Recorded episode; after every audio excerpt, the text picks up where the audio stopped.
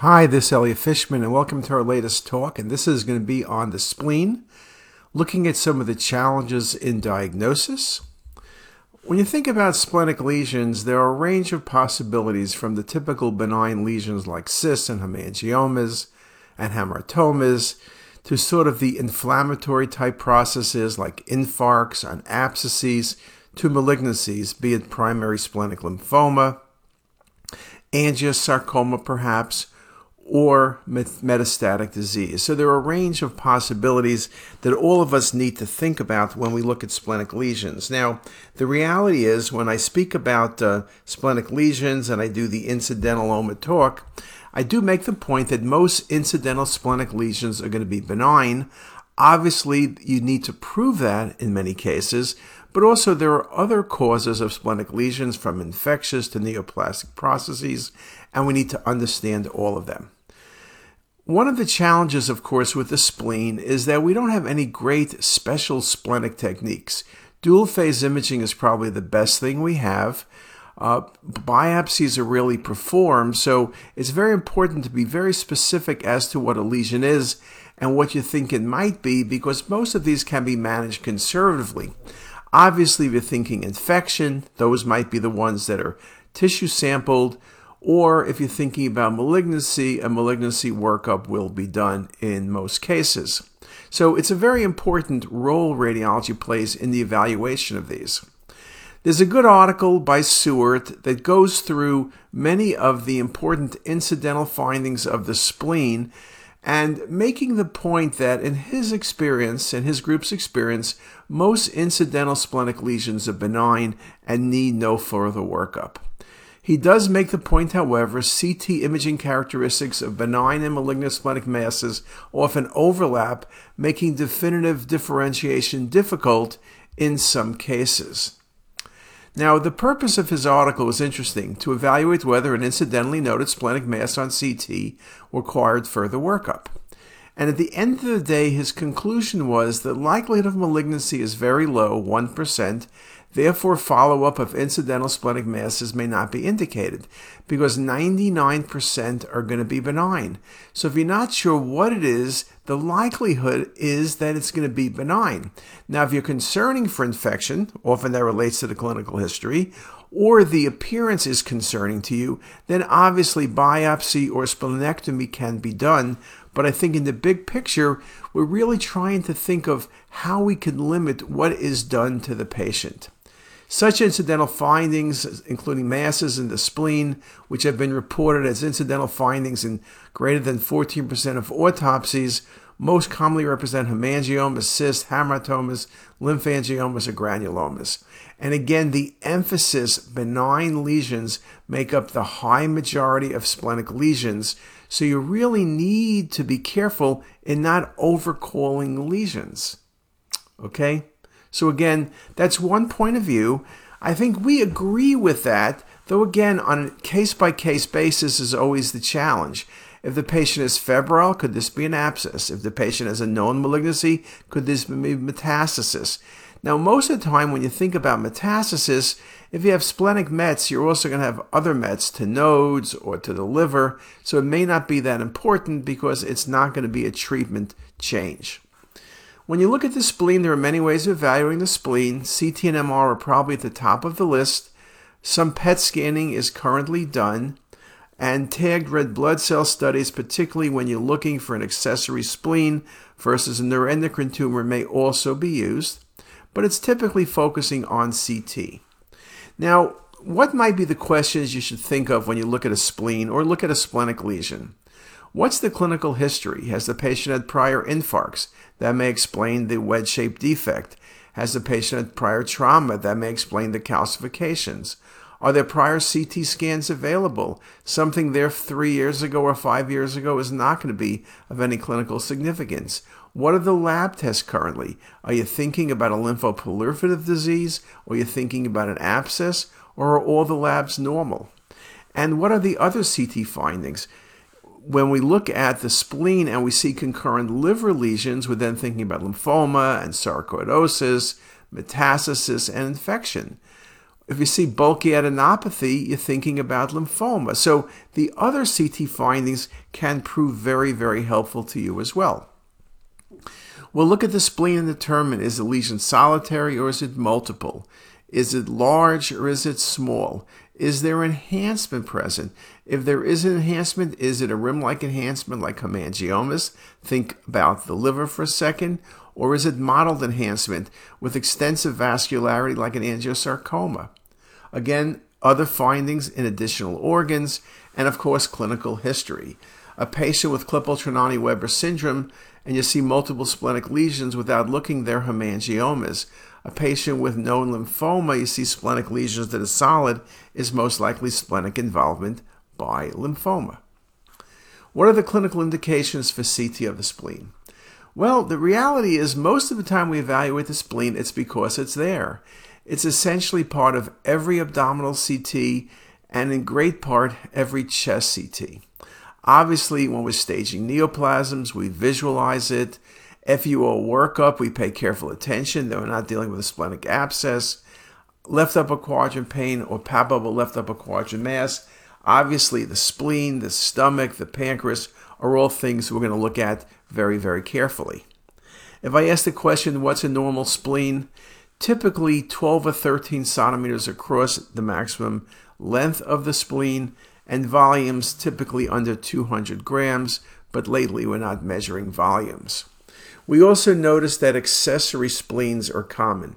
So one of the things about the spleen, there's normal variations.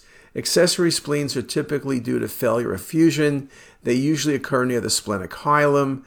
They're usually less than 3 cm, they're round, and they enhance identical to the spleen, be it arterial or venous or delayed phase imaging. So it's important not to confuse a splenule or accessory spleen with malignancy or start doing a big workup. Lobulations in the spleen are very common. Clefts can cause lobulations, and don't mistake clefts for lacerations or infarcts. Very important. If you look at the liver and spleen, the spleen is typically 10 Hounsfield units less than the liver on non-contrast scans. The spleen will vary in density relative to the timing of your injection and the rate of contrast injection. The spleen is brightest in early phase imaging and typically has that moire pattern on early phase imaging because of its dual blood flow. And on venous phase imaging, it washes out and tends to be more homogeneous looking in most cases. There's variable circulatory routes through the spleen, both through the red and white pulp, which explains a lot of that moire pattern that we discuss. We talk about the various appearances of the spleen and the value of the different imaging types. Again, we are not doing multi-phase imaging. We can do dual phase, but we're not doing non-contrast typically, and typically we're not doing delayed phase imaging either. Most cases, when you see the spleen, it's a routine abdominal CT or chest CT. You're probably looking at the spleen in venous phase. If I'm looking for a bleed or I'm looking for an aneurysm, a pseudoaneurysm, or if I want to better define and explain what a mass is, I will do dual phase acquisition, typically at about 30 seconds and about a 70 second delay. As in any of the cases, since we want to do good multiplanar reconstructions, as well as often 3D, we use thin section CT 0.75 millimeter thick sections every 0.5 millimeters. Now, when we speak about splenic enhancement, we talk about this serpentine cord-like enhancement being most common. This moire pattern is seen with faster injection rates, and it can be exaggerated in patients with decreased cardiac output or heart failure, patients with splenic vein occlusion, or patients with portal hypertension. The moire pattern will become uniform and isodense on delayed phase imaging. Here's a good example of that moire pattern. I know I'm dictating this the end of June. July is coming. One of the challenges with new residents and new fellows, particularly new residents, both in radiology and other departments, someone looks at early phase imaging and says, oh my goodness, this splenic disease, this splenic laceration in this trauma patient. No, this spleen is absolutely normal. That's the moire pattern. Yes, there is an incidental hemangioma in the left lobe of the liver. But now compare the early and later phase images and you can see the spleen becomes homogeneous. There's no splenic pathology. It's a normal spleen. Now, splenic variants can be somewhat challenging, and we could put that into several categories, one being accessory spleen, one being splenosis, and one might be ectopic spleen. Now, accessory spleens are found in up to 20% of patients. They're seen typically within the region of the tail of the pancreas as the second most common site when they can mimic neuroendocrine tumors. Most of the accessory spleens are seen in the splenic hilum. Accessory spleens can be the site of relapse or hypersplenism after splenectomy in patients with hematologic disorders with hypersplenism. Splenosis is ectopic splenic tissue caused by autotransplantation of splenic cells. Typically, it's due to trauma. You can see splenosis in the chest, in the left upper quadrant, in the midline, in the pelvis. It's a great mimicker of pathology. When you see a splenectomy and you see an enhancing lesion, one to three centimeters somewhere else, mesentery, periodic region, chest, you better consider the possibility of splenosis. It's rare to only have one splenosis, one uh, spleen. So usually it's going to be multiple, and that typically will help you. We also talk about a wandering spleen where the spleen migrates from its normal location in the left upper quadrant due to congenital or acquired laxity of the splenic suspensory ligament. And these patients, because the spleen can wander, are at risk for, tr- for twisting of the vascular, vascular pedicle and resulting in splenic infarct. And I'll show you some examples. We also can see polysplenia, which is a rare complex syndrome consisting of situs ambiguus with features of less left isomerism, uh, multiple spleens in the right or left upper quadrant, or single spleens or normal spleen even, anomalous position of the abdominal viscera, short pancreas, abnormal bowel rotation, and cardiovascular abnormalities are all part of this polysplenia syndrome. You can also have asplenia, which is an absent spleen, often associated with situs ambiguus, multiple anomalies, particularly cardiac anomalies, bowel malrotation, and geotract anomalies. So you can see some of the variants of the spleen, polysplenia and asplenia, two of them can be associated with multiple other findings. And here's a good example of situs inversus with multiple splenules in the right upper quadrant. So you see the liver is on the left, the spleen is on the right. Beautiful example of splenosis. Or in this case, where there are multiple accessory spleens in the left upper quadrant in this patient with portal hypertension. In this patient, you can see that there's interruption of the IVC with the polysplenia, very nicely shown. Now, splenosis is an acquired form of ectopic splenic tissue that typically arises after trauma or splenectomy. Most common, it's either a traumatic splenectomy or it's trauma itself. Again, it's very important to be able to think about splenosis uh, when the radiologic findings support the diagnosis of splenosis, make the diagnosis, because then the patient is spared invasive procedures for tissue sampling. That becomes very important.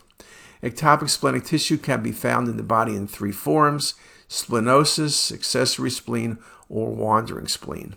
And as we mentioned, splenosis is often an incidental finding, as most patients are asymptomatic, so its true incidence is unknown.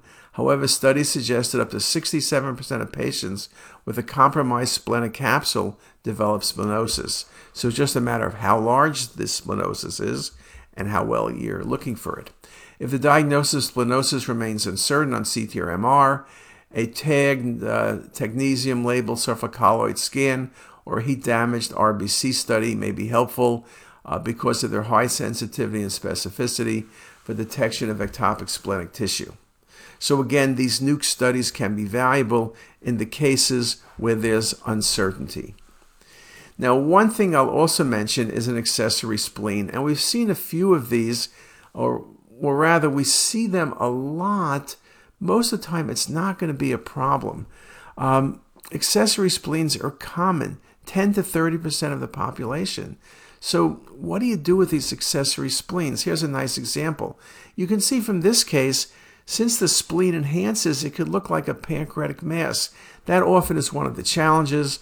Again, accessory spleens, splenules, typically enhance like the normal spleen. So when we talk about accessory spleens, they're usually 2 cm or less in size. They enhance similar both on arterial and venous phase imaging to the uh, normal spleen, but can simulate pancreatic, renal, or adrenal pathology. Here's a nice example of a large accessory spleen near the splenic hilum. Location is great. Look at its moire pattern, just like the native spleen. Venous phase, you can see this washes out, as does the spleen. Very classic accessory spleen in the splenic hilum. Here's another example. Here's an accessory spleen sitting anterior to the pancreatic tail, but separate, sitting right by the splenic hilum. You can see its appearance on early phase imaging as well as on the venous phase imaging where you see washout of the spleen and accessory spleen and they look identical. Go back and forth between here and here. It looks identical. And here it is in the coronal view as well, showing its enhancement similar to the native spleen, very nicely shown on the 3D mapping. And then as you wash things out, it became equivalent. Now, one of the things to remember, as we commented before, and the easiest way of really recognizing an accessory spleen, if you're doing a study for that, do dual phase imaging because you can see here that the early phase, that moire pattern, is also in the accessory spleen, which makes the diagnosis a home run diagnosis. That's not the appearance of a neuroendocrine tumor, for example. And here it is in 3D, and here it is very nicely shown with cinematic rendering that moire pattern. Now, sometimes we always mention about the splenules or accessory spleens being by the hilum. Here was an interesting case of left upper quadrant pain, and there's a mass that looks like it's the spleen, but is sitting above the spleen. Here it's not quite the splenic attenuation, but on other images we surely thought that this was probably splenic tissue. But again, look at its enhancement. In fact, it's greater than the spleen. What else could this be? I don't know. We were sure it was the spleen, but the patient had left upper quadrant pain, and maybe it's because it's sitting by the diaphragm that's the issue. This was resected, and this was accessory splenic tissue. Just the beautiful examples shown on the 3D imaging, on the cinematic rendering, really nicely shown from a posterior view. Another case. Here's an example of accessory spleens away from the splenic hilum. Again, don't confuse that with an omental implant or here with multiple accessory spleens. Don't consider this implants as well. I think implants you consider the more when it's away from the left upper quadrant and it's down more by the midline or it's in the pelvis. But it can be challenging either way. Here's an accessory spleen, which actually on these images looks like an adrenal mass. But then when you get all the images, the adrenal looks fine, and this is simply an accessory spleen simulating an adrenal lesion, but they're far enough apart so it's not much of a problem. And here it is again on the 3D imaging. Now, after traumatic splenic injury or splenectomy, small isolated spleens may develop. In this article by Lake, we showed a number of different cases. Here's a nice splenosis just near the tail of the pancreas and anterior to the kidney. Again, well defined, round, and smooth. Again, it's not likely a carcinoid, no desmoplastic reaction, and the splenectomy always does help you reach the correct diagnosis. But again, you can see it's away from the spleen and if you're not thinking about that absent spleen, you could start reading mesenteric masses, Castleman's disease, carcinoid tumors, things like that in the mesentery would all be something you would consider. Another example of splenosis with multiple splenules in the left upper quadrant, as well as in the midline on the omentum. So again, it's enhancing, it's brighter even at this point than the kidneys. Here it is on the 3D volume rendered views. Very nice example of the splenules here, and then in the midline on the greater, greater omental region, very nicely shown here as well.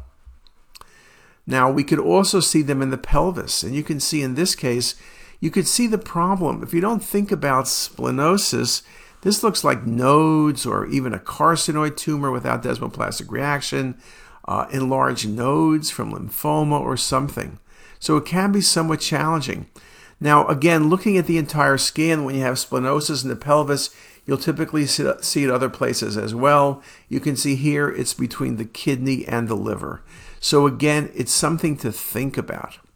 Again, the point I'll re-emphasize is accessory spleens enhance like normal splenic tissue on arterial and venous phase imaging, but often these accessory spleens, these splenules, far away don't enhance quite like that. And also the challenge is if you've had a splenectomy, there's no baseline to compare to.